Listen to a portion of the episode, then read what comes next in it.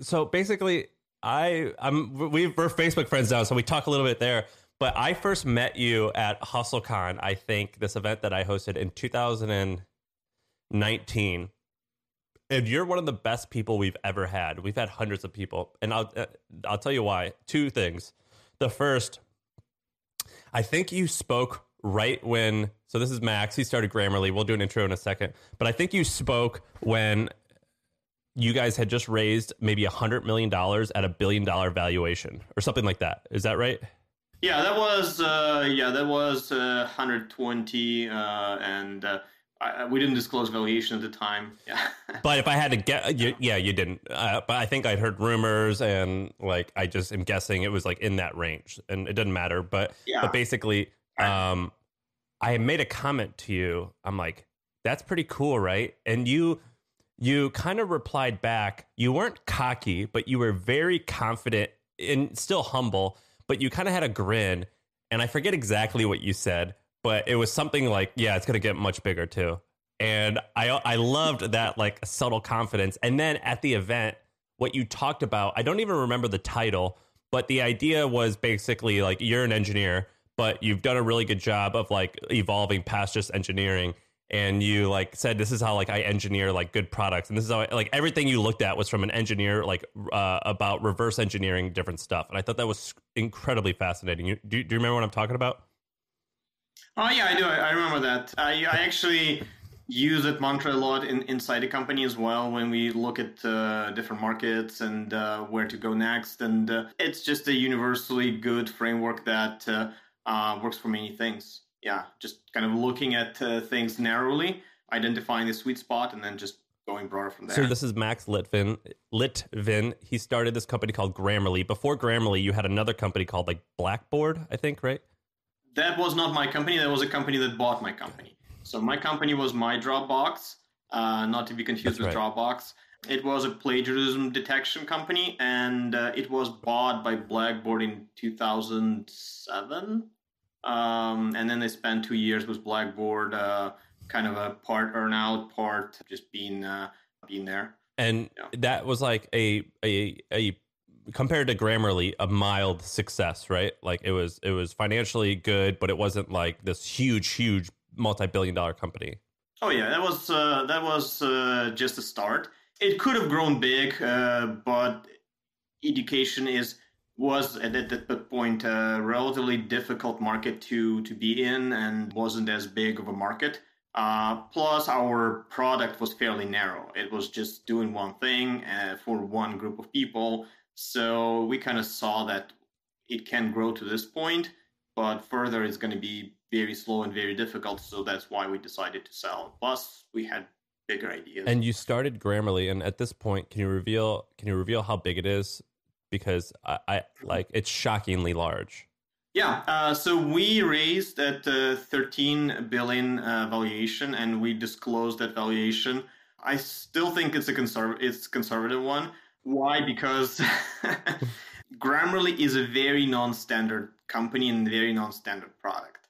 Uh, it's easy to see it for less when it is, um, and uh, and that uh, that's uh, kind of reflected uh, often in, uh, in in perceptions of uh, of everyone, of investors, of sometimes even potential team members. We have to explain why it's big, and you know, but that also helps with less competition. Well, and like.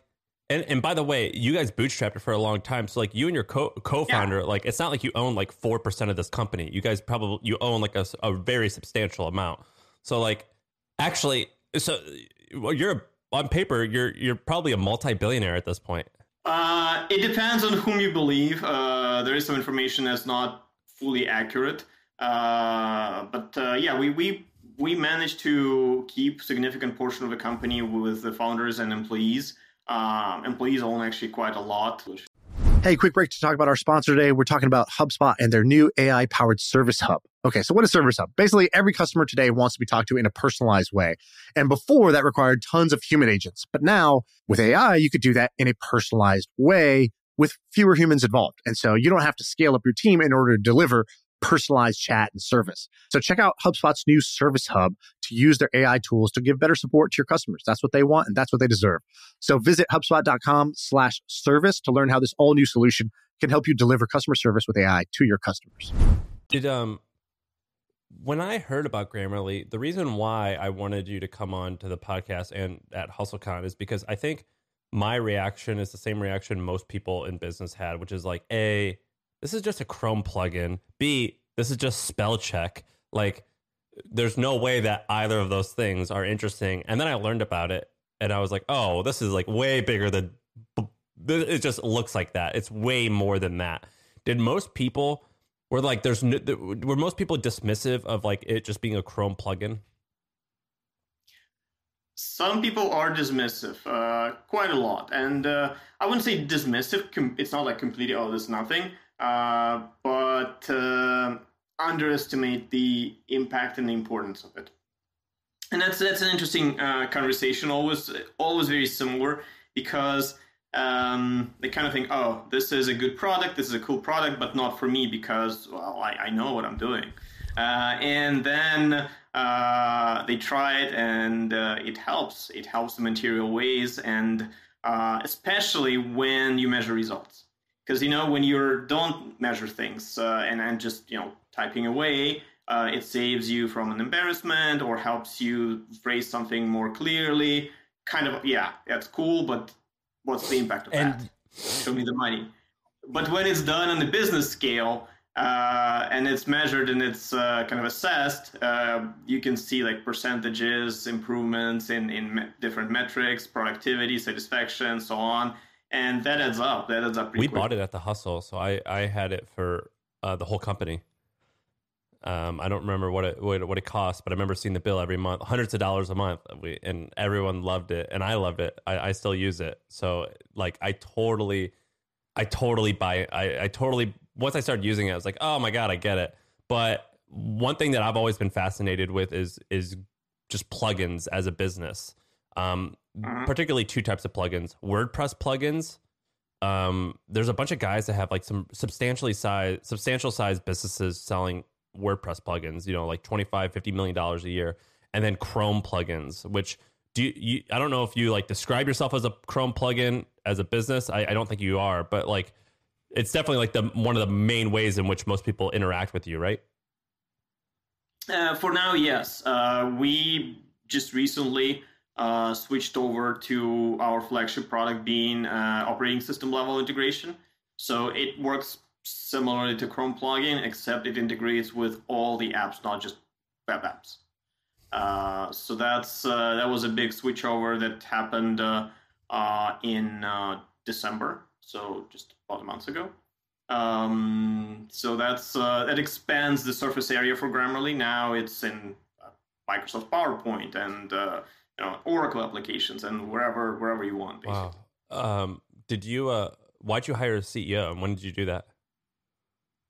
Uh, it's kind of jumping topics, but uh, yeah, we um, we brought in a, a, CEO I think in 2011, uh, and um, one reason, one big reason for that was that um, both uh, Alex, my co-founder, and I, we have a philosophy that everybody should be doing, should be in their zone of genius, doing what they like and what what they're good at, uh, and nobody, no one of us was really experienced or or even that passionate about scaling organizations. Uh, and that's what we were kind of the biggest thing we were looking for from uh, from a CEO, uh, teaching us and and doing that basically scaling the company because we realized that to do what we need to do, we need a lot of people. We need a big company. It's a, uh, kind of a number of people and, and size is not a kind of a desired outcome in itself. It is a necessity because the goals are so big that you can't do it with uh, 20 people or 30. How many employees did you have when you hired Brad? Uh, I think 20 something. Oh, uh, wow. Uh, yeah, Nothing. I mean, small. Small, did... yeah. Yeah, we were fairly small. Uh, we were we were uh, making good revenue and being profitable at the time already, uh, but the company was still very small. Um, and that's that's kind of a that that realization that we need to the opportunity is big and we need to scale, uh, that pushed us to look for kind of external expertise. How did you? Because at that point, you I guess you didn't raise money, so you and your partner like oh, it was like your business, it was your company and like your money. How did you? How did you not micromanage Brad? Um, because I did the same thing, and not micromanaging is tough because you're like, oh my god, if you make a mistake, you're gonna lose money, and that's like my money, and so it's like really stressful to like let someone fail sometimes and learn. Were you micromanaging, or were you pretty emotionally healthy about it? I'd like to think we were emotionally healthy. Uh, maybe Brad would disagree. I don't know. I wish he, I actually will ask him. But um, I think part of it was out of necessity. There was just so much to do that if you micromanage, you get stuck. You don't, you not make progress. So there was just no time or resources or energy to micromanage anybody. Uh, we had to divide and conquer to to actually keep making progress because uh, that's a, that's a lot of work. So just just from the volume of things to do, everybody had to do their own thing. So that that happened naturally, and part of it is is a philosophy that again Alex and I share that basically if you bring in smart people on board, like not listening to them or not letting them think independently is a waste. Basically, there is no point in bringing smart people on board. Uh, so that's uh, that's that made it easy to kind of a give freedom and give space to to Brad and, and other um, leadership team members at What were your goals early on? Like when you started the business, were like, man, I think this can make ten million dollars a year and provide a good lifestyle, or like I think this could, or was it like I think this could be like a multi-billion dollar thing? Like, what were your goals early on? Um, I think we decided that it could be a multi-billion dollar business during our conversations with Brad, partially. Uh, so kind of Alex and I, we, we, we hoped that it could be, but then once we started talking with Brad about valuation, plans, and all that, um, when he was thinking about joining, then it became pretty clear that yes, there is a multi-billion dollar market out there. Uh, are we gonna capture it or not? To be to be determined. But um, at that point, but uh, there is definitely an opportunity. So the size of the opportunity became clear fairly early, um, but uh, past there, that that took years. what was the vision that made, or what what did you see that made you feel that it could be a multi-billion dollar opportunity? And what was the vision? And were there any was there any numbers that you saw early on that which said like, oh my gosh, there's something here?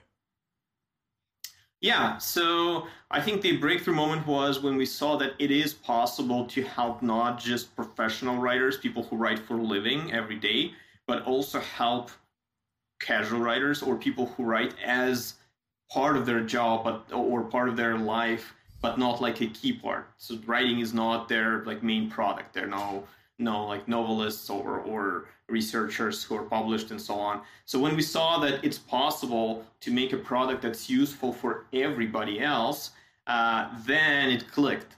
Uh, and a very simple formula. If you look at amount of time we spend communicating and creating knowledge uh, as a humanity, as all people in the world, that is a huge percentage of our time, and it's increasing because we spend less time doing things with our hands. Manufacturing is being automated. It's not like we were doing it manually anymore uh, as much.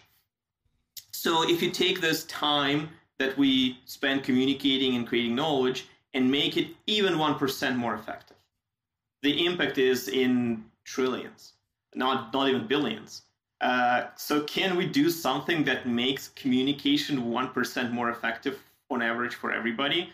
That doesn't sound impossible. That sounds like something is doable uh, that's doable. So so we decided. I had that aim, same insight, except I did it in such a horrible, worse way. So basically, um, I learned how to be a copywriter. So like I read books on copywriting and like on persuasive writing, and my theory was like, oh my gosh, like with texting or like online dating. I, I was single at the time and, and 21, so it was all about like dating. I'm like, oh man, if I weren't learn how to write better in my messages to girls who I match with, like my life is to be better. And then I was like, wait a minute. If I learn how to write better, I could sell more stuff. If I learn how to write better, I can make people feel emotions about like this cause that I want them. I'm like, just writing better, like it, it changes, it makes life more practical, but also it it uh, makes you think better. So like if you can, if you have an idea for something and you're forced to write it out, you'll see all the holes in the idea and you'll and you'll mm-hmm. force yourself to like lay it out. And so I was like, oh, I'll teach people how to write better. And so I created a course on how to write better. Of course, like obviously creating a software product was out of my league, but like that was clearly the the better move to do. But the same insight was like everything that we do is via a text, whether it's a text message or an email or a website.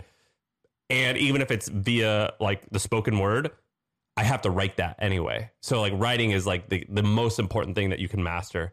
I just wish I would have approached it in a software way as opposed to just selling a $300 course. Hey, let's take a quick break to tell you about our sponsor. It is a podcast that we want you to check out. It's called D2C Pod. It's hosted by Ramon Berrios and Blaine Bolus. It is brought to you by the HubSpot Podcast Network, the audio destination for business professionals. And this is a podcast about all things direct to consumer, D2C. It's e-commerce stores. It's how you optimize your brand. And they're talking with founders, marketers, and the platform creators about all kinds of things that you need to know for D2C. You know, website conversion, paid ads, Facebook ads, consumer trends, email marketing. If you want to know the stories behind your favorite brands, this podcast is for you. They did an episode recently about scaling creator growth and influencer incentives. I thought it's pretty cool. So check it out. Listen to D2C Pod wherever you get your podcasts. Yeah, software is more scalable. That's that's true. And uh, and actually, what you said about writing, uh, it also applies to speech. Uh, we uh, when we do user research, we notice that um, people who use Grammarly repeatedly um, adopt patterns of communication, more effective patterns of communication, translated to uh, non-written communication as well. So, for example, if Grammarly keeps suggesting that you don't use kind of a wordy or vague or weak sentence structures, you stop or reduce use of them in speech as well. So I. So kind of good habits rub off and, and translate to other modes of communication. So here's my opinion. So have you ever heard of copy work? No. All right. So in like the um, 1700s, 1800s, and up until like 1910, one of the ways in America that we would teach children how to write well is the same way that we would teach them how to play an instrument. So if I wanted to teach you how to play the piano, I'm not going to say like, go ahead, like write, go write a piano song. I would say, well, let's play Jingle Bells. Let's learn how to play Happy Birthday. Then after that, we can move to like some more pop songs that you really like. And then you do that for like two years and you like see patterns and you like understand, you just copy other people's music. And in doing that, you see patterns. And then eventually you're like, oh, I know the rules to the game now. Now I can decide to follow them, to break them, but I can make my own. And it's the same thing with writing. Um, but we don't do that. And so what that means is I think one of the easiest ways to learn is you find great writing that you really like and you just literally copy it by hand and in doing that you like yeah. see the patterns and that's called copy work. It's not a very co- popular way to learn how to write now but in my opinion it's one of the most powerful.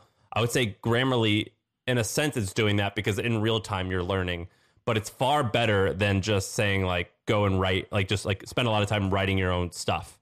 I think copying other people is far better.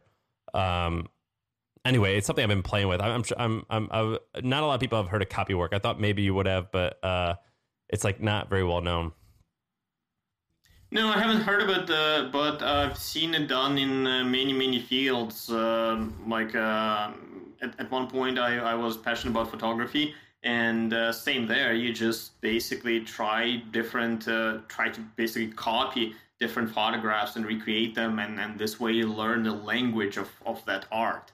Uh, so, so yeah, that applies to many, many areas. Were you, how technical were you and your co-founder? Were you technical enough to build the first handful of iterations? Um, so I was very technical. Um, so, for example, the pl- previous uh, plagiarism detection company, uh, I wrote uh, the core uh, the core algorithm and and uh, most of the uh, code originally, most of the kind of backend code, not the front end.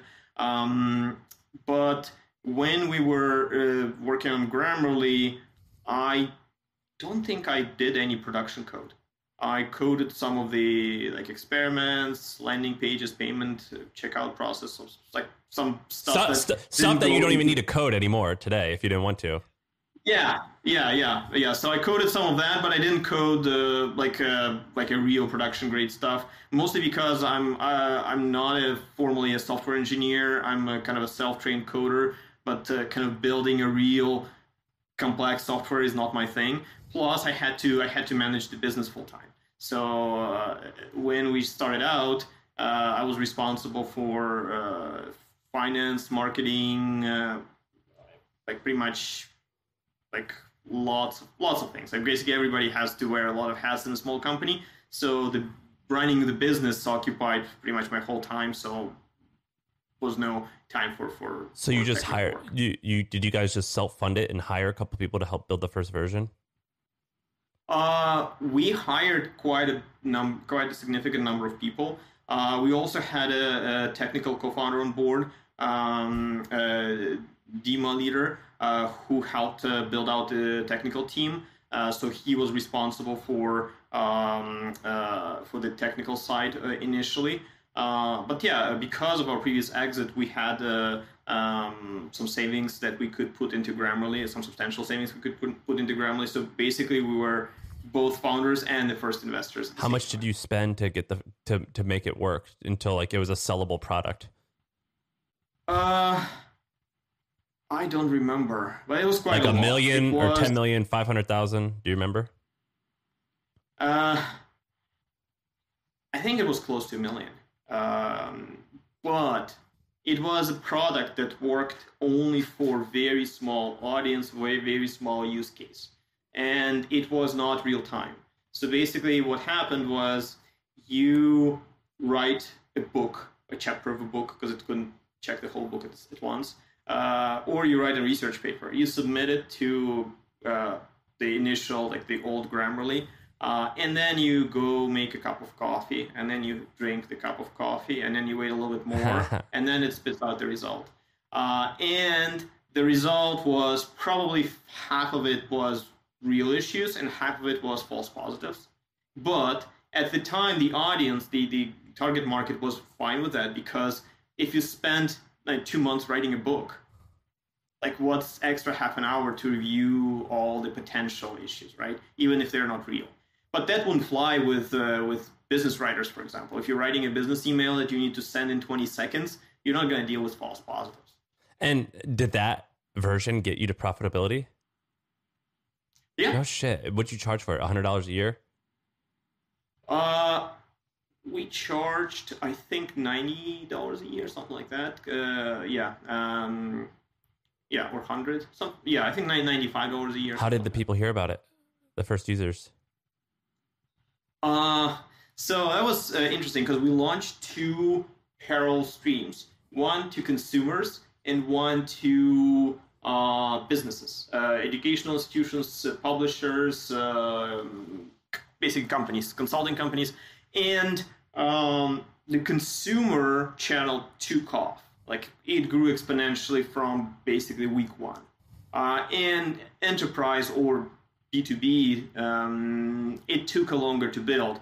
So once we kind of pushed both of them in parallel for about half a year, uh, we saw that, well, kind of makes sense to focus on consumer for now because it's just growing like wildfire. Uh, but uh, B2B requires much more pushing, much more hiring, more people intensive because you need sales team and all that. So we kind of decided to slow roll it a little bit um, and focus on consumer for first few years. And do was it through paid marketing or organic? Uh, we did everything. Um, we we tried uh, all the channels available to us, and uh, obviously different channels have different benefits.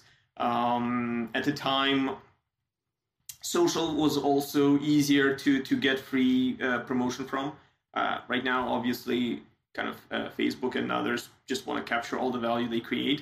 Uh, but back then, uh, it was easy to get easier to get stuff viral on social and, and just get like, free promotion from that.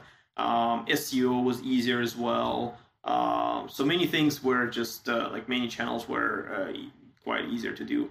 Uh, but we relied on paid uh, early on quite a bit uh, because it's uh, it's a very quick feedback loop.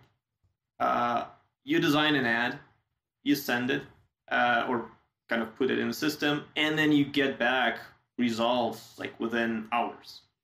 And it tells you if the message resonates, if there is a market for that, if you're finding that market correctly. you know that within like hours. Uh, it's a, in in more traditional world, it's a weeks of market and hundreds research. of thousands of dollars. Uh, so yeah, so that's uh, that was uh, that was kind of why we were so uh, bullish on paid from early on, even though it costs a lot of money. What companies are you guys trying to buy companies? Um, not specifically. I mean, we're open to that, uh, but uh, we're not like hunting to buy companies. Is there a problem that you need to be solved, and you saw that this other company was solving that problem that you'd buy it? So, like, let me give you an example. The uh, the founder of. Jet, you know, Jet.com. They sold to. Walmart for some billions of dollars, and he's like, "Man, if Walmart, if we could figure out a way how to reduce returns by helping people pick the right sizes, we would buy that company for a lot of money." Is there anything inside of Grammarly where like, man, we haven't figured out blank yet, but if someone did figure out blank, that's a cool company we would buy. That's a cool problem solved that we would buy. Uh, yeah, there, there are many things, um, like things around um, doing more on device, uh, like doing more and more processing on device. I think that that, that would be very interesting to us because uh, um, it it it enables uh, better user experience, lower lag, uh, potentially higher performance. Um, it also helps uh, alleviate some uh, potential privacy concerns. So, kind of a uh, a no-brainer to do more stuff on device, and it's cheaper for for for us to. Sorry, what, what does that mean? You mean uh, like instead of you paying for all this cloud space for everything for the the for yeah yeah doing yeah calculating the suggestions on device. So basically, whenever uh, we say, oh, this needs to be shorter, or re- rephrase it, like that, making that determination on your phone or on your laptop rather than sending it to cloud and, and having our servers crunch the numbers. So that's uh, that's kind of a that that that has number of benefits for uh, for both us. Actually, I, I don't know what those costs are. So how much does it cost to host? Like, what percentage of your revenue do you spend on, or maybe like how does the payroll compare the payroll cost compared to like your hosting costs? I, I would say it's comparable. Uh, hosting costs are like even though we don't host much of the data, like we're not like Dropbox where we store files. Uh, but the processing, the processing is quite expensive, especially if you consider that we have uh, tens of millions of free users who are not paying us anything, uh, and uh, we're not we don't monetize them in any way at all because um, we don't we don't sell user data, we don't show ads, we don't do any of that. Uh, so basically, all the free users are not monetized until they subscribe. Um, so that that makes it that makes us be conscious of processing costs, especially for regions where uh, not many people can upgrade to premium, uh, like developing countries. How many employees do you have? Uh, I don't recall exactly, but I, I, would say somewhere around 800. Damn, so then you're paying a shit ton for those ho- that hosting. Uh, yeah, I, I, I, would, I would say it could be less than payroll. I, I don't remember exactly, uh, but uh, yeah, it is a significant amount. I mean, that, that many supporting that many users uh, and providing a reliable service, it, it does. Who do you money. pay? Uh, it's mostly Amazon. Isn't that crazy, man? Like it, it just runs the internet. It's crazy. Well, yeah, we evaluate from time to time, bring in some things in house. Um, and uh, actually, some things we do have in house, not uh, not necessarily like the, the hosting infrastructure, but uh, like some train model training and all that stuff we do in house.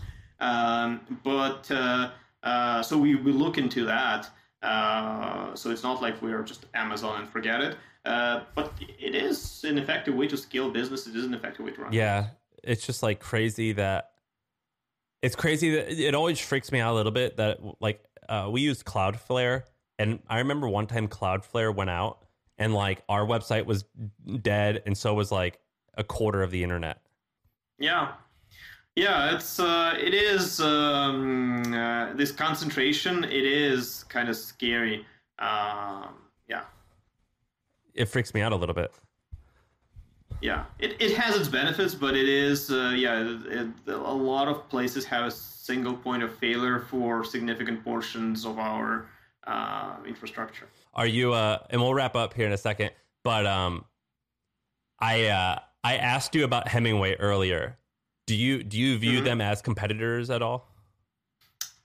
not really. No, they, they they do something that's similar and something that's basically part of what we do, and a uh, number of people use both products simultaneously. So we don't view them as a competitor because they don't take business from us. Uh, so yeah, so it's not like. Who do you view as a competitor? Uh, who do we view as a competitor? Well, the biggest one is complacency. Just people not realizing that they can benefit from this. I think that that's the biggest thing. That by far bigger than any any other competitor. Um, but other than that, once you get to a certain size, everybody becomes a potential competitor. Because uh, you know when you look at big tech companies, they all compete in some ways and all do some things that are similar or the same. So that's that's kind of the mindset that basically at any point anybody can become a competitor. Yeah, but are there any? I've never seen any like upstarts or any small companies try to compete with you guys. Is there is there many? Uh, there are some, uh, but most are uh, focusing on either niche, like a Grammarly for a specific market. Um, and uh, I think that's that's a good way to start and obviously we're, we're watching them and, and seeing what they're doing right, what they're doing wrong, and so on. Um, they're, they're, they're similar products. Uh, Microsoft, I think, has a similar product, but again, it, it only does part of what we do, uh, so it doesn't take away much business from us, if any. Um, so, so yeah, so I wouldn't I wouldn't say that there are any kind of direct competitors at this point. Um, and um, I'm not too worried about competition, frankly, because it's just such a new field uh, that most of the market is just untouched by anybody. Cool. Well, thanks for coming on. I'm gonna uh, we're gonna wrap up now, and uh, I'm gonna let you know when this is live. It should be live in like a week, I think. But I appreciate you coming on. It means a lot. Ah, great. Thank you. Thank you so much for having me.